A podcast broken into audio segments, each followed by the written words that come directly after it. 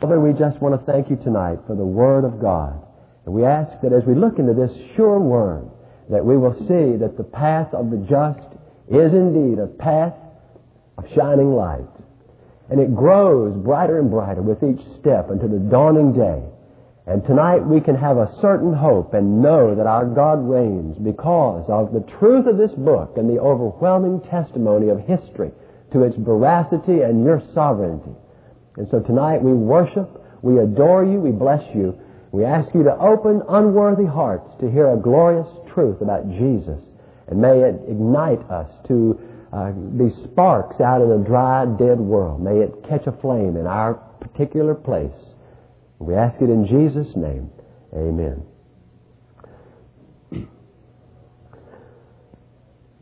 Well, last week we studied Abraham, and we took up right with Abraham when we left off with the whole point of blood covenant.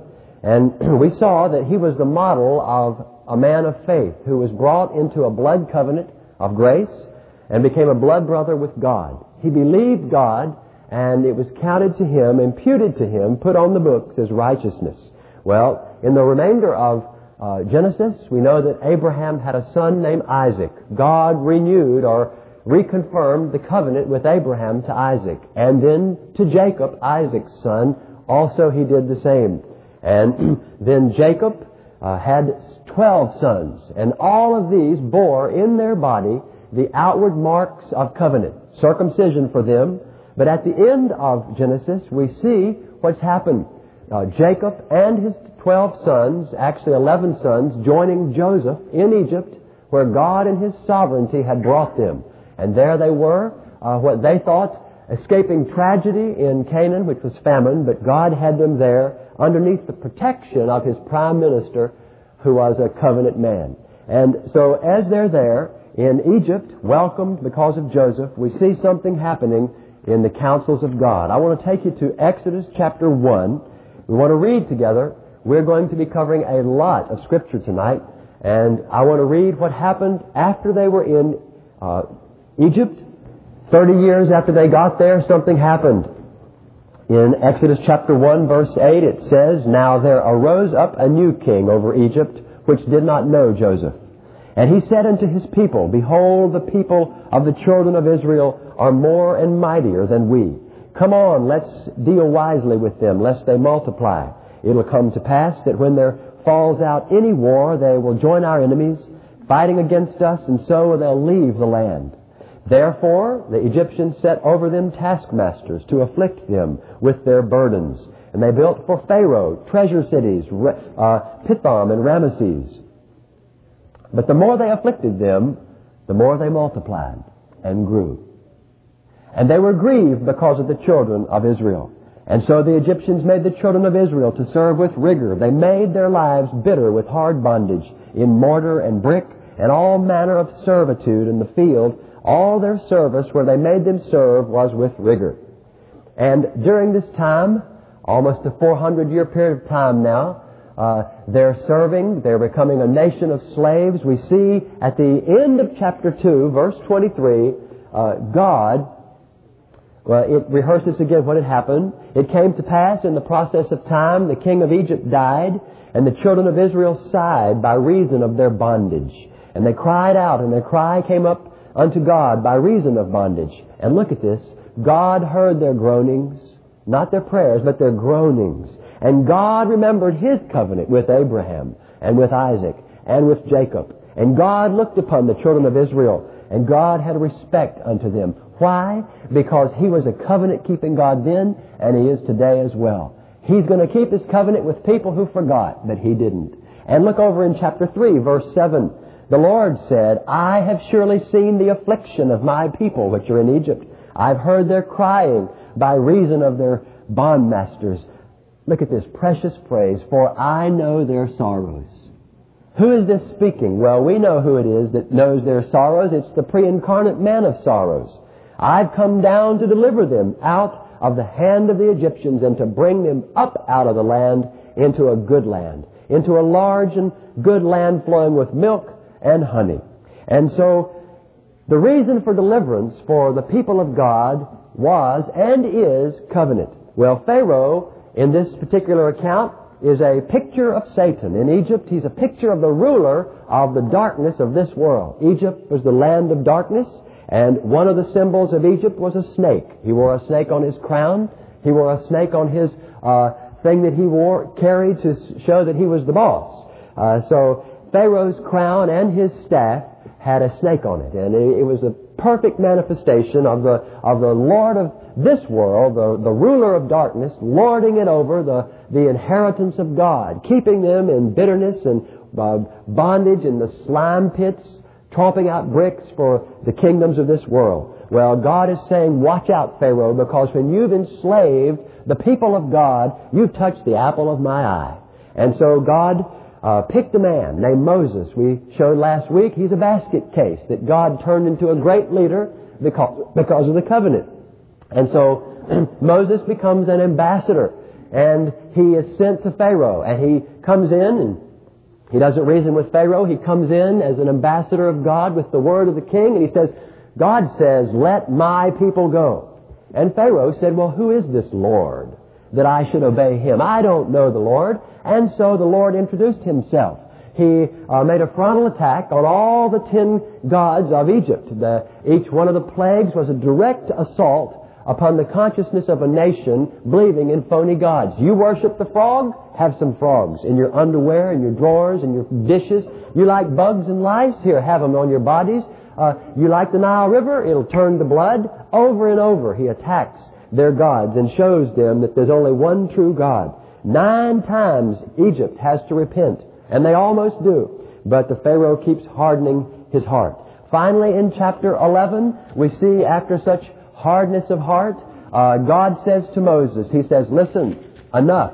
I'm going to deliver my people with a strong hand. No more argument. I'm going to go ahead and bring them out. When God's going to bring his people out, he gives a word about a lamb to a man. And a man comes and announces, God's given a lamb. And so in chapter 12, after 400 years of silence, we see God speaking to the people, and he is taking the lamb. Let's read these first verses, verses 1 through 8. God's saying, look, with the power of a mere lamb, I'm going to crush the head of the serpent forever. And in verse 1, the Lord spoke to Moses and Aaron in the land of Egypt, saying, this month, it was the 7th month of Abib, this will be the beginning of months to you, the first month of the year. You speak to all the congregation of Israel, saying, in the 10th day of this month they shall take to them every man a lamb, according to the house of their fathers, a lamb for a whole household.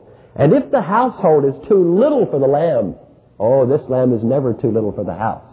The house is too little for this lamb. If the house is too little for the lamb, let him and his neighbor next to his house take it according to the number of the souls, every man according to his eating. You shall make your count for the lamb.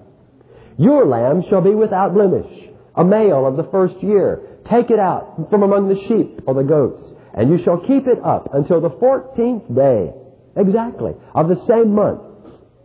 The whole assembly of the congregation of Israel will kill it in the evening, and they shall take of the blood of this lamb and strike it on the 2 side posts of the door and on the upper portion of the door of the house, wherein they shall go and eat it. And they shall eat the flesh in that night, roasted with fire and unleavened bread, and with bitter herbs shall they eat it. Don't eat it raw or boiled with water, but roasted with fire. And then it says, do the whole lamb. It goes on to say, don't let anything of the lamb remain until the morning. You eat this whole lamb so that in the morning, in every family, there's a little bit of the lamb. Oh, you might have a shank, you might have the back, but the whole lamb is gone, and it's really still there, but it's inside the family. That's what God is really having them do. And he says, I want you to have your shoes on, your robes on, and your bags packed. You're ready to go. You see, it's a perfect picture of people who've only received a word from God and the blood of the lamb. That's all. Nothing's changed.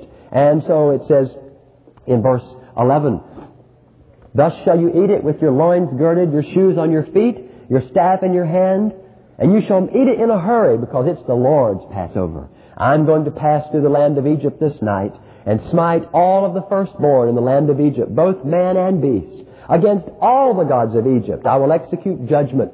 I am the Lord. And the blood shall be to you for a reminder, a token, a symbol upon the houses in which you are. And when I see the blood, when God sees the blood, I will pass over you. The Hebrew word means set a watch up over you and protect you against all comers.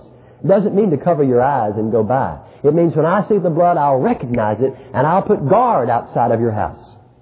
And the plague will not come upon you to destroy you when I smite the land of Egypt. Verse 21.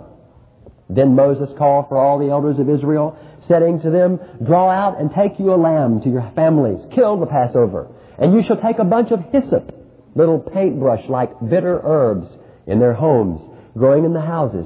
Dip it in this blood that's in the basin. The word basin is the word sop. It's a drainage ditch right outside the front door of an Egyptian house that when it rains, it would drain off the water. And the blood would be shed in a drainage ditch right outside on the threshold of their door, like a little basin there.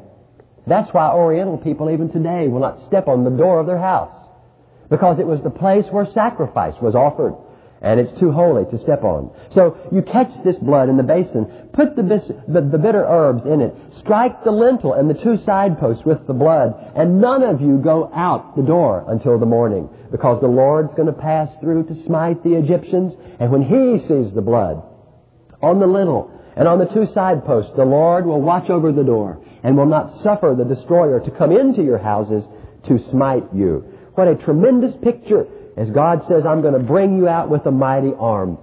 I'm going to make a new calendar for you this month. All things new. You take a lamb on the 10th day of this month and make sure it's perfect. No blemish, no spot. Check its eyelids. Examine it for 3 days. Then you take it outside your front door, the whole family and the daddy. God's order still. On the 14th day in the evening, very specific, the ceremony would take place. The father goes over to the lamb, pulls its neck back, and pulls his knife across its throat. The blood gushes out into the basin in front of the door, and it's and there they take a little herb, a bitter herb, applying the blood that's shed over their door. Now, if you were looking at this door from a distance, you would see blood at the top, blood on the sides, and blood spilled on the basin. And if you could go down the centuries, you would see in the perfect shape of the blood on the cross. The blood on the head of the Lord, the blood on the arms of the Lord, and the blood flowing into the pool beneath His feet there. Over the door, you can almost hear Jesus saying, the Lamb of God, I am the door. If by me any man come in, he shall be protected. He's saying this to them in a picture in that evening as He is having this blood of the Lamb on their door. Outside the front door, the blood would be painted. No harm would come to those in God's hiding place who are under the blood, who are washed in the precious blood. So really and truly, they're making those two walls of blood like Abraham did. And in symbol, they're walking through those walls into the place of obedience that God says to go and remain. And so you take that lamb that was slain in with you, and there you feast upon that lamb. And you take into you the flesh of that lamb that shed its blood for you. Now, there were about 3 million people in Egypt at this time, and they estimate there may have been 1/3 of a million or 1/2 of a million lambs. I don't know if you ever smell roast lamb, but I'm telling you, I like it. In Australia, it's very plenteous, and when I go there, I always eat it almost every meal I can. It's wonderful. Well, it's a good, sweet-smelling savor. Think of about 1/3 of a million of them. What would it fill Egypt with? A sweet-smelling aroma of obedience in a land of darkness. And there you see the people of God obeying God. Picture it that night as they gathered in their homes around the table with the lamb on the table, under the blood of the lamb. On the table was a whole lamb with not one bone broken, it says. It's very specific. Don't break one bone. You know why, don't you? Because not a bone of Jesus would be broken later, years later. And they would take herbs and unleavened bread. Herbs would remind them as they ate them of the bitterness of slavery and the repentance that's necessary to walk with God. The unleavened bread would show the lack of corruption and the purity of life that must be if you're going to fellowship at His table. All of the lamb was to be eaten, and each family member had a part of it inside. And so they sat in their clothes in obedience, and really and truly nothing had changed in Egypt. All they had was a word of God and the blood of the lamb. But they were saying with every part of their being, we are leaving. We're leaving this place. We've been brought out because of God's word and the blood. We are free from the dominion of the snake, the ruler of darkness. And so as they sat down at that meal, they were actually sharing a meal with God in a real sense, a covenant meal. They passed through the walls of blood. And that night, God came through Egypt, and He judged all the firstborn, a picture of judging all of Adam's race. And there was a wailing, and in the middle of the night, Pharaoh called for Moses and Aaron and said, get up, get out. He urged him to leave. The devil was no match for the power of God. And so that night as they left in the strength of the flesh that they had eaten. Do you see that? They have the Lamb of God in them, and they're going in the power and the strength physically of that flesh that they had eaten. And no one could touch them. The Bible says clearly that even dogs stopped barking. When they, if you ever been to Egypt, all night long there are dogs and roosters crowing. Roosters crowing, dogs barking. Roosters don't crow. Okay. But it's very distressing. You can hardly sleep. And when you hear the slightest movement, well, they say not a single dog barked in Egypt as they left that night. And God had them give their gold and their silver to them. They left wealthy for one reason. So they could use all that gold and silver to build the tabernacle, the worship center of God. They used the devil's money to build the worship shrine of God, the worship sanctuary of God. Wonderful. He paid the diaper bill with it before for Moses, as we said last week. Psalm 105, verse 37 says that when they left, not one person was feeble among them. They were healed. They were healthy. You know, it says they were in slime pits for 400 years, and they ate pretty poorly. And after all that, with all these 3 million people, not one of them was feeble. That's what God's Word says. They were healthy because of the Lamb. I like to think that God had the Egyptians pay them 400 years' wages in one morning. Anyway, God said to these people, once every year, between the 10th and the 14th of this month, I want you to remember the Passover. And when you do this, on the night of the 14th, you remember that I reestablished my covenant with you, and I've brought you out of Egypt, and I'm your God, and you're my people. And they said, we're going to do it. And they did the next year. One more time they did. In Numbers chapter 9, they kept the next Passover, and we see them rejoicing, but soon they forgot after even a year. And we see them wandering in the wilderness for 40 years. They became uncircumcised. They lost the covenant marks in their body. They became a strange people. But God was a covenant-keeping God. He guided them with the pillar of cloud by day, sheltering them from the heat of the sun, and the fire by night to keep them warm. And He rained manna upon them. And He's a covenant-keeping God. And God brought them into the land with a mighty hand. And once they got inside the land, God had gotten their attention, and they had their third Passover. In Joshua chapter 5, they circumcised the whole nation facing a battle. They circumcised themselves because they say obedience is more important than survival. They knew you couldn't fight a battle just being circumcised. They'd killed a whole bunch of fellas doing that before, back in Genesis. But they circumcised themselves to the Lord, and right after they ate the lamb again and circumcised themselves, they took the stronghold of the enemy, and it just fell down without even lifting a finger. That's the power of obedience. Well, over the next years in the land, things changed. The period of Judges, we see up and down, but God being faithful. God is a faithful God to His people. And so we see David coming along, and then Solomon. And Solomon built a temple. And Solomon built a splendid temple. And when the temple was built, it became the centralized place of worship. And so they began to have the Passover in a temple every year by God's direction. The people had difficulty obtaining a perfect lamb. And so the priests initiated the breeding of special lambs, lambs that were born to die, a special lamb called a Pascha, a Passover lamb, a lamb guaranteed to be an offering acceptable, without spot, without blemish, because the rabbis have watched them from the very womb of their mother. And so they were the very best strain of lambs, carefully watched over by priest shepherds day and night. They never took their eyes off of them. They were called rabbinic flocks. They were brought to the temple just before Passover to be sold. In early April, just before the Passover, They're brought into the fields outside Jerusalem in what today, if you go to Israel, to Bethlehem, you'll see those hills of Bethlehem, and they will say, these are special fields, fields where Passover lambs were watched. Well, that's the very fields that these lambs were brought to. And on the 10th day of the month, they were taken across out and into Jerusalem to be sold there, born to die. Well, there were other additions to the Passover meal as they came into the land. They added certain things into the ceremony. What I love about this is that the Jews didn't understand why they were adding it. They were added. They still do it today. They added 3 unleavened cakes that they would eat.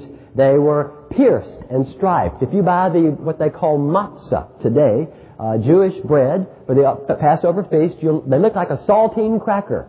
They were on that day, they were striped and they were pierced. Who does that sound like? And they took 3 of these unleavened bread and they put them into a 3-pouch bag. One bag with 3 pouches. One piece of bread in each of the pieces, in each of the pouches. And so there were cups of wine added. After Exodus chapter 9, those 4 promises of God, there were 4 cups of wine at selected points in the meal that they would drink. Cups of blessing, cup of redemption, cup of blessing, and cup of celebration, different cups. But at a special place in the meal, that pouch was taken out, and they would take then out of the middle pouch that piece of bread. You know, what did that 3-pouch bag mean anyway? Why do they have 3 pouches? And why did they take the middle piece out? They still do it in Passover today, and they don't even know why. Well, it's called the Isaac piece. Why is it called the Isaac piece? Well, who was Isaac but the promised son we saw last week, whom the father loved, who later would give his promised son on an offering that he carried on his back on wood. So this Isaac piece was taken out, and it was broken. Half of the Isaac piece was passed around and eaten by all. The other half was wrapped in a white linen napkin and put behind the back beneath a pillow, out of sight, out of mind, until all was finished, and then they would resurrect it out from this, unwrap it. It's called the amphikomen, which means that which comes later. And they would then pass that around and eat it for dessert. I think you might see what the Lord is trying to show in all of this.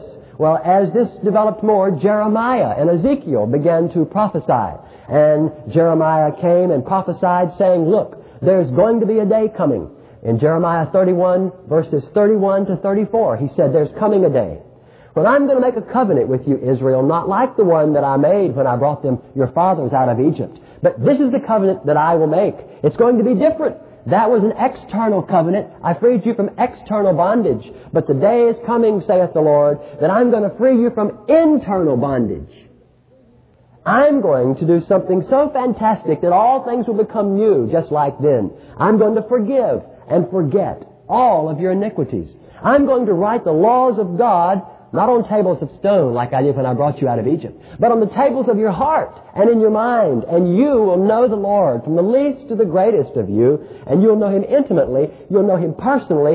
And you will be my people, and I will be your God. And Ezekiel wrote about it too, saying, I'll give you a heart to obey God, and I will do all I've promised, in chapter 36 of Ezekiel. So expecting this, waiting, longing joyously for this, the Hebrew people added another cup of wine to the Passover meal. And they put an empty chair at the end of the table. And every time they had Passover, they thought Elijah would come before the Messiah would come. They would send out the youngest boy to look for Elijah. You go to a Hebrew neighborhood, you'll see all these little boys out there looking around for Elijah. And they'll come back in and say, he's not there. And they'll go next year to Jerusalem. That's what they do. But in that day, there was an empty chair for centuries at the end of the table. It was waiting for the Messiah. And that cup at the end of the table was called the redemption cup. The cup, it was called, the cup. And they would look every meal longingly at that cup and say, when Messiah comes, he will take that cup. And when he takes that cup, the new covenant will be here. It was saved for him. So every time they ate the meal, they looked at that cup and they waited for the day that Messiah would come to effect the new covenant and write the truth of God on the inside and free them from bondage on the inside. Well, after Malachi preached, there was another 400 years of silence. There was 400 years of bondage under Egypt. And then God sent a man with a word saying, take a lamb. And after Malachi, there was another 400 years of bondage and under the Romans. Silence, not a word from heaven. And the people of God were being tortured by different people and under revolt, under Rome. And then came the word of the Lord at the end of about 400 years. And it came through Zacharias. Remember? The mother of John, the father of John the Baptist. You know what Zacharias means? God remembers. Jehovah remembers. And he began to prophesy in Luke chapter, let me just read it, in Luke chapter 1. Listen to this. God's doing something. He hasn't forgotten the people. He's doing something. Oh, this is really something. When you see this, if it all falls together, it'll change your whole view of the Bible. In Luke chapter 1, verse 67, the man whose name is Jehovah remembers, prophesies, being filled with the Holy Spirit, verse 68, and says, Blessed be the Lord God of Israel, for he has visited and redeemed his people. He has raised up for them a horn of salvation in the house of his servant David. Just like he spoke by the mouth of his holy prophets that have been since the world began, that we should be saved from our enemies. You see, that's Exodus, being brought out of bondage. And from the hand of all that hate us, to perform. Look at this. This is the reason for what's going to happen.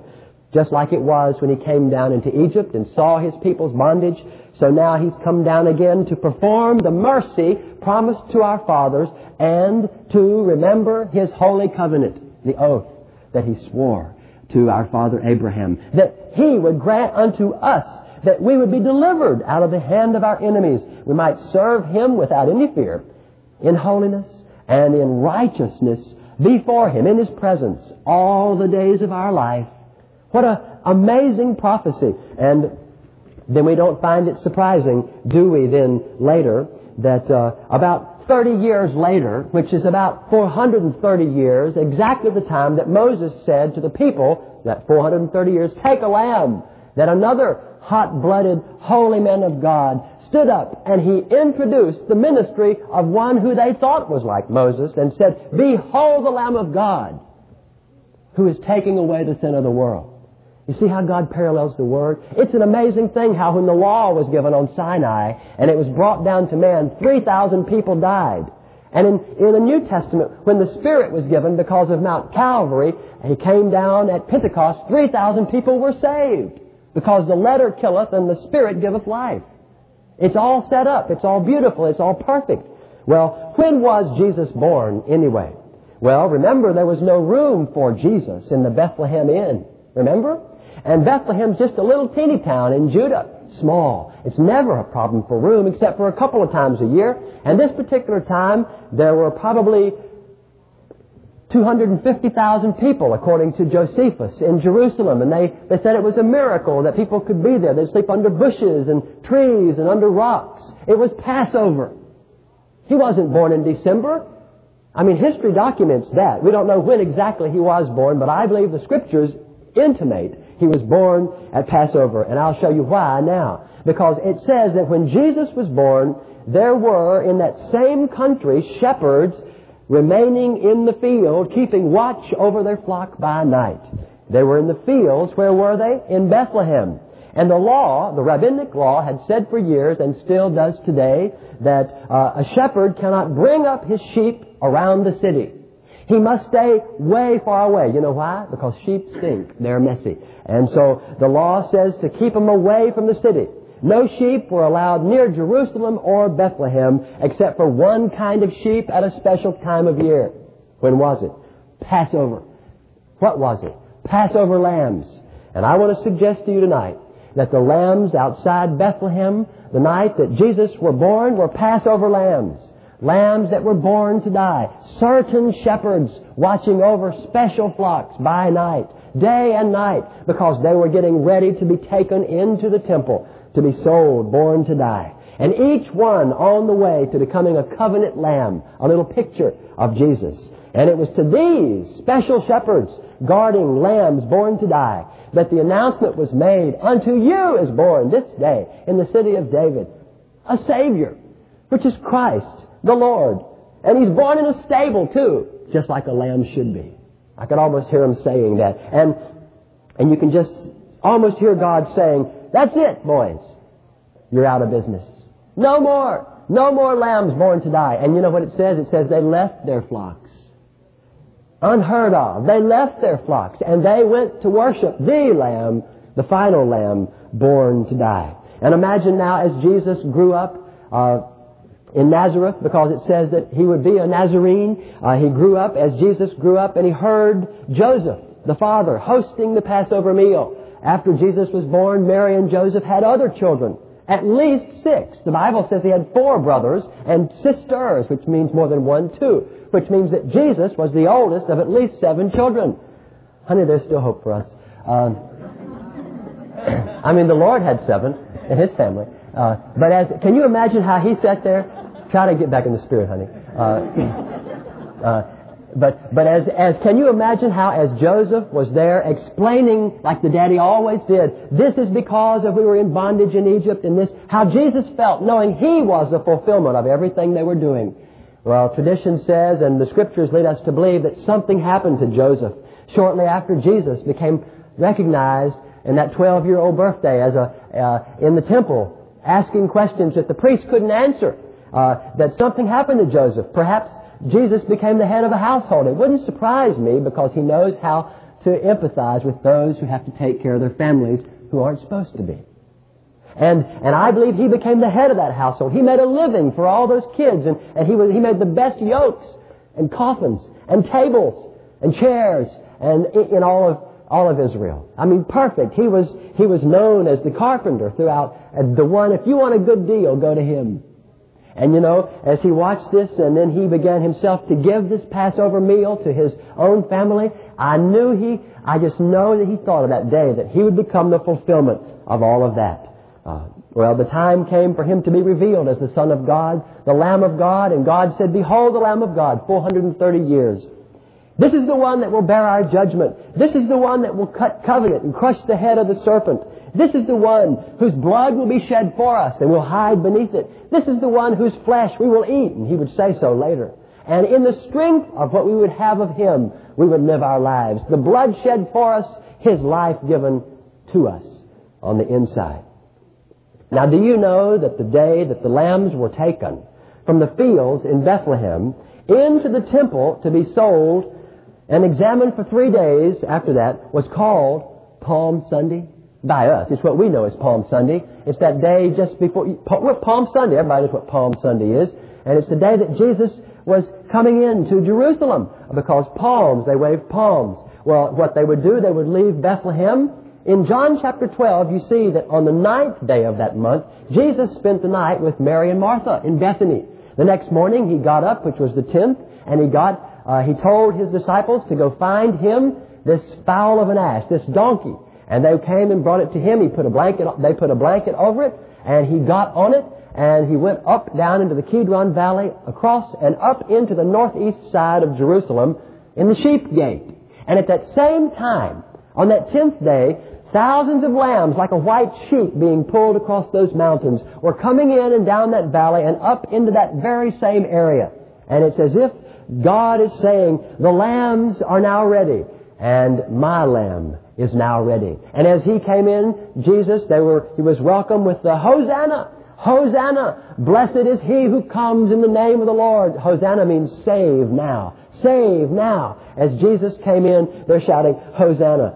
Boy, I can almost hear the bells ringing. I'll tell you, it is good. This is good stuff. I'm enjoying it more than any of you. But the Lamb was entering Jerusalem. And the lambs were entering Jerusalem. And I love it because Jesus entered on 4 legs and not 2. Every detail God thinks of.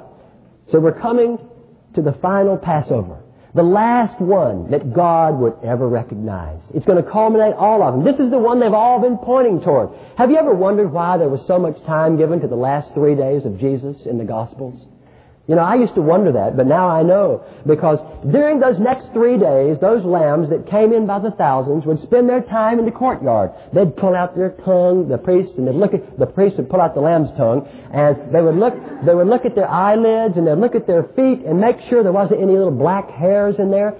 that were unsightly, these had to be perfect, and they had to be confirmed as such, even though they were perfect. So during these days, while the lambs were being examined for blemishes or spots, anything that would make them unacceptable, God the Father, not to be outdone, allowed His Son to be examined by the Pharisees, the religious leaders of that day, the Sadducees, the academic leaders of that day, the Herodians, which are the political leaders of that day, and the soldiers, which were the army leaders of that day. Everyone that ever saw Him or heard Him said, "Never a man speaks like this.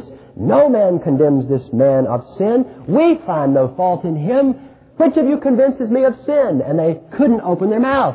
Spotless, the Lamb of God.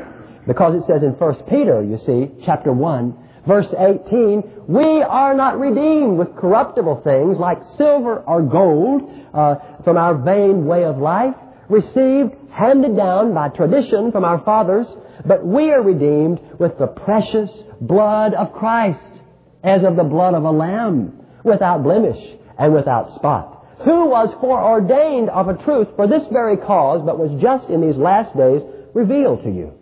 This has been in God's heart from before the foundation of the world. Jesus would be examined for 3 days. The testimony of man is Lamb of God without blemish or spot.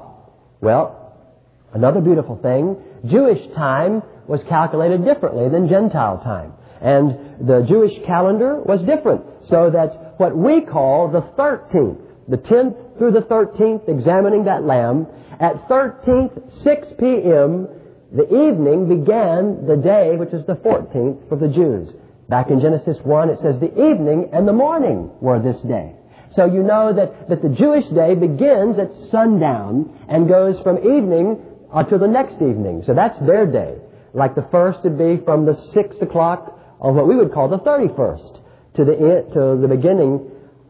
You see what I'm saying. I'm getting confused trying to even say it. But anyway, the 13th of Nisan at 6 p.m. actually became Passover Day. Now, the Gentiles wouldn't think it was the Passover Day. They'd say it's still the 13th. But it was the 14th in the Jewish mind, and in God's mind, too, I believe. So the 14th of April began at sundown on what we would call the 13th. And it would become Passover. And it was that night that the first few hours of the Passover that Jesus Christ said to His disciples, "Go prepare the Passover." No details, just prepare the Passover. And obviously they would do it like any Jew would prepare the Passover if they're told to do that. And so they went into the city and they prepared the Passover. Jesus said, "We must eat this Passover tonight." He made it clear. Because you see, most of the rest of Israel would eat Passover the following afternoon, after the lamb was shed, after the lamb was slain. But you see, Jesus said, we must eat it tonight, because you see, the next day, He was going to fulfill it in the kingdom of God Himself. And so the last Passover meal is hosted again by the Lamb, the one that you're supposed to be eating. He's hosting the meal. And so the Last Supper, He gathers His disciples together around Him, and it's the standard Passover, but there's something different, and they know that something's up. And they ate the early meal. In Luke, it says in chapter 22 that they had the cup of wine earlier, and they ate the meal. And then at the point where the bread is to be taken, remember that pouch, prepare the Passover, at the point where the bread is to be taken, normally nothing is said at that point of the meal. I can almost see, and I can't prove it, but a Jew would tell you, and later in the meal you'll know it's a standard Passover, that he took that pouch, and I can see him reaching in and taking out that middle piece, the Isaac piece. And he reaches in, and he takes it, and he thanks Father for it, and he breaks it. And normally when nothing is said, he says, "This is my body, which is broken for you." 1 bag, 3 breads. Father, Son, Holy Spirit, the Son of God, the promised seed, Isaac, brought out into the open, broken in public. "This is my body, broken for you." See, Jesus identified what the Jews had been doing for centuries, holding God's Word in their hand without even knowing how it really tasted. And so, united together in the broken body of the second person of the Trinity, they knew that something was up as it passed around the table. Go to Luke chapter 22, and I want to read verse 13, just to rehearse what we've just said. And they went. Let's just go up to verse 12. Talking about the Passover. He will show you a large upper room furnished. There make ready the Passover. And they went and found it just as he had said to them. And they made ready the Passover. And when the hour was come, he sat down with the 12 apostles with him. And he said to them, with desire I have desired to eat this Passover with you before I suffer. For I say to you, I will not any more eat thereof until it is fulfilled in the kingdom of God. It was soon to be. And he took, and the Greek leaves out the definite article, which makes it say a cup. And he took a cup and gave thanks and said, take this and divide it among yourselves. See, that's one of the earlier cups of wine. For I'm saying to you, I will not drink any of the fruit of the vine until the kingdom of God shall come.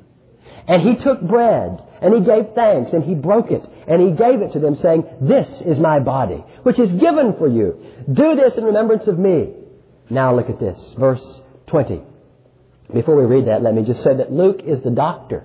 He's the one that wrote the beginning of the book of Acts that said, I've done every detail very carefully. And he's very accurate. He's the historian. And so it says in after the supper, it's very important, verse 20, likewise also the cup, in the Greek the definite article is there, the cup after supper, saying, this cup is the new covenant in my blood, which is shed for you. The regular Passover was over.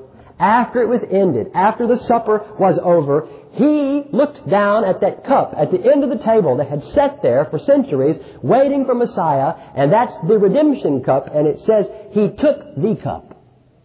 Can you imagine how their heart felt when he took that the cup? And he, the cup that nobody ever touched, and he says, this is the new covenant in my blood that's shed for you. Now, Matthew adds that he passed it around the table, and he says, drink ye all of it. There's a covenant meal, he's saying, by doing that, and they seem to understand that he is claiming, I am the Messiah. By the shedding of my blood, God will wipe away the memory of your sins. He will write the law in your heart and in your mind, and you will know God intimately and personally because of the shedding of my blood. It was an awesome moment. You know, in Matthew 26, verse 30, it says that after this, they sang a hymn and they went out to the Mount of Olives. Now, for a Gentile to read that, we'd say, isn't that nice? They're singing a hymn and going out. Well, any Jew could tell you what they sang. Earlier in the meal, they always sing several verses. They sing what they call the Hallel. It's Psalm 113 through Psalm 118. They always do it every Passover meal. They sing it together. And they did it here as well. Earlier in the meal, they sing Psalm 113 and 114 before the breaking of the bread. It shows what was in Egypt and when they came across Jordan. But then after the bread and after the wine, they sing the great Hallel, which is Psalm 115 through 118. And I want to just take you there for a few moments and show you what they sang. There's no question they sang this because of everything else that's been fulfilled in order. And I want you just to see the awesome input of the Word of God as Jesus and His disciples sat in an intimate group and sang Scripture. And look at what they're singing. In Psalm 116, we won't read all of this by any means, but it says in verse 1, I love the Lord because He's heard my voice and my supplication. Verse 3, the sorrows of death surround me. The pains of hell get a hold upon me. I find trouble and sorrow. Then I called upon the name of the Lord. O Lord, I beseech Thee, deliver my soul. Gracious is the Lord and righteous, yea, our God is merciful. And then, verse 12, you can almost hear the anticipation of Gethsemane. What shall I render to the Lord for all His benefits toward me? I will take the cup of salvation. I will call upon the name of the Lord. I will pay my vows to the Lord now in the presence of all His people. Precious in the sight of the Lord is the death of His holy ones. Singing that. Can you see the Lord Jesus with his hands up, with tears, with his disciples? Could be tears. I can't prove it. But what a moment it was. They're singing and worshiping the Lord. Verse 17, I will offer to thee the sacrifice of thanksgiving. I will call upon the name of the Lord. I will pay my vows now to the Lord in the presence of all of his people, in the courts of the Lord's house, in the middle of you, Jerusalem. Hallelujah. That's what it says. Praise ye the Lord. Then the next psalm is about the loving kindness of God, the covenant word for God keeping his covenant. Psalm 118 starts off like that. Give thanks to the Lord, for he is good, because his mercy endures forever. Three times in three verses, his mercy endures forever. This is why Jesus is going to the cross, the mercy and loving kindness of God. Look at verse 15. I hope this grips your heart as you can imagine Jesus. The voice of rejoicing and salvation is in the tabernacles of the righteous. The right hand of the Lord is doing valiantly. The right hand of the Lord is exalted. The right hand of the Lord is doing valiantly. I shall not die but live and declare the works of the Lord. Look at verse 22. We sing this so bountifully. This is the day the Lord hath made, but I'll tell you it means something different. We can sing it bouncy because it wasn't bouncy when it happened. The stone which the builders refused has become the headstone of the corner. This is the doing of the Lord. It's marvelous in our eyes. This is the day that the Lord hath made. We will rejoice and be glad in it. The Lamb is saying, this is the day for which I was born to die. Hosanna, Hosanna, I beseech thee, O Lord. Send now holiness or prosperity. Blessed is he that comes in the name of the Lord. And they finish his singing. Verse 27, God is the Lord which has showed us light. Bind the sacrifice with cords to the horns of the altar. Jesus bound to the cross by cords of love. Thou art my God, I will praise thee. Thou art my God, I will exalt thee. And he finishes, I will give thanks to the Lord, for he is good, for his mercy endures forever. Jesus going to the cross. Then they went out. And on the way to Gethsemane, people say that they believe John 17 was prayed as he went. He prayed 5 times there, oh, that they may be one, that they may be one. And so from the Garden of Gethsemane, he was arrested, went through the mockery of a trial. And after several trials and scourging, soon he was on his way before a crowd that said, crucify him, crucify him. And they, at 9 a.m. he was led out to a lonely spot just north of Mount Moriah, and there he was nailed down. Do you know it's the same piece of rock as Temple Rock, Mount Moriah, where Isaac was offered up? And as he was being nailed to the cross and dropped in that hole, I am sure that he could see the temple. And the priests, at that very moment, 9 a.m., were in the courtyard, and they were sharpening their great knives, as they'd done for a long time, getting ready to slice the necks of all those thousands of lambs for the thousands of people that were gathering in the courtyard, preparing for Passover. The great altar was forged up, and the smoke was burning and ascending up, making like a large cloud, and I'm sure the Lord saw that too, as he could see the smoke ready to consume, the fire ready to consume those lambs, those artificial lambs in the courtyard. No doubt Jesus could see all this from the cross. And he could hear in the courtyard the empty singing of people in religion saying, hallelujah. They were singing the Hallel.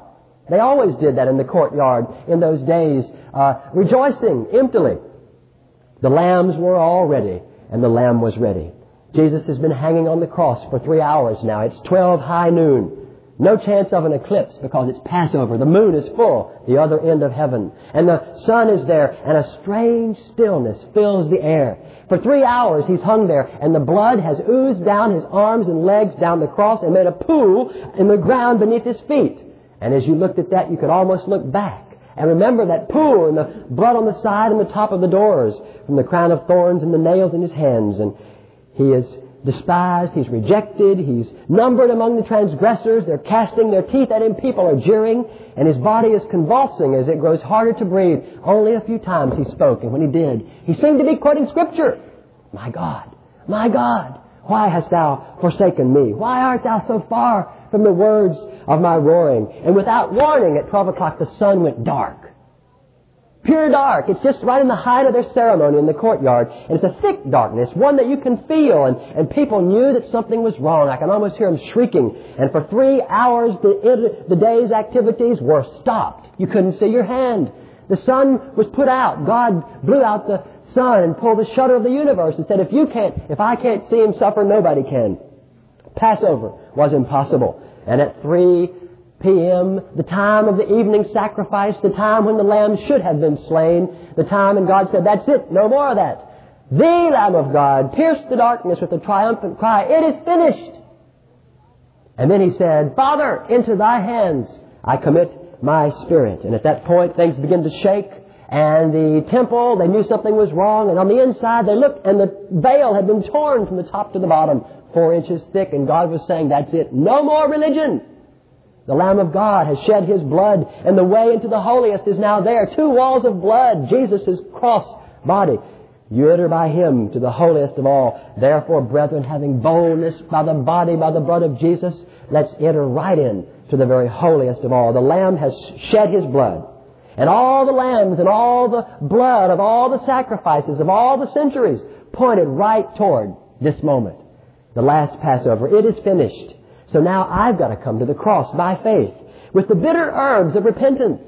And I've got to apply by faith that joining of my will into God's will. Yes, Lord, I'm leaving. I'm going to take you at your word through contradictory evidence. Nothing has changed except the word of God and the blood. And I apply the blood onto the old guilty doorposts of my heart. And I'm hiding beneath the blood of Jesus. And I'm feasting on his flesh, this precious word and all that he is in his person. I'm putting the Lamb of God in me. And we dare to believe God's word, and we say by everything we do. Jesus said in Luke 12, be like to men that wait for your God. Have your lamps burning and your feet shod. He says that to us using that same picture. We're to be waiting, and we're saying, we're leaving. We bear the inner seal of circumcision, a heart cut back, free from the flesh. We walk by faith out of this world's bondage, escaping the corruption in the world through lust. We celebrate often by eating the meal as often as we can together. And when we gather and eat the Lord's Supper, you know what we're doing? We are in reality the family of God. And in each of us, there's a little bit of Jesus. You're part of the body of the Lamb of God. You may be a foot, I may be an ear, but in each of us, we have our separate functions, the body of Christ. And as we gather, he unites us. Just like he did then. We sit together in the heavenlies, and we have a love feast that's hosted still by Jesus. Do you see it? It's perfect all the way through. And we haven't even touched the garment. It's been torture to me to rush through it. We could take hours and hours on this because God made it perfect. The head of the snake has been crushed forever. I will finish by saying this, that in the book of Revelation, this is picked up again. This picture is picked up again. The Lamb of God is mentioned 29 times in Revelation, the consummation. And we see the Lamb of God in heaven, and he's known as the mighty deliverer of God's people from suffering and to bring them out. In fact, the picture is there when the man who's caught up into the heavenly sees in chapter 7, he sees a vast host, and in chapter 7, verse 14, he says, who are these people that are clothed in white robes? They're waving palms. And the answer comes, verse 14, these are they which have come out. Exodus.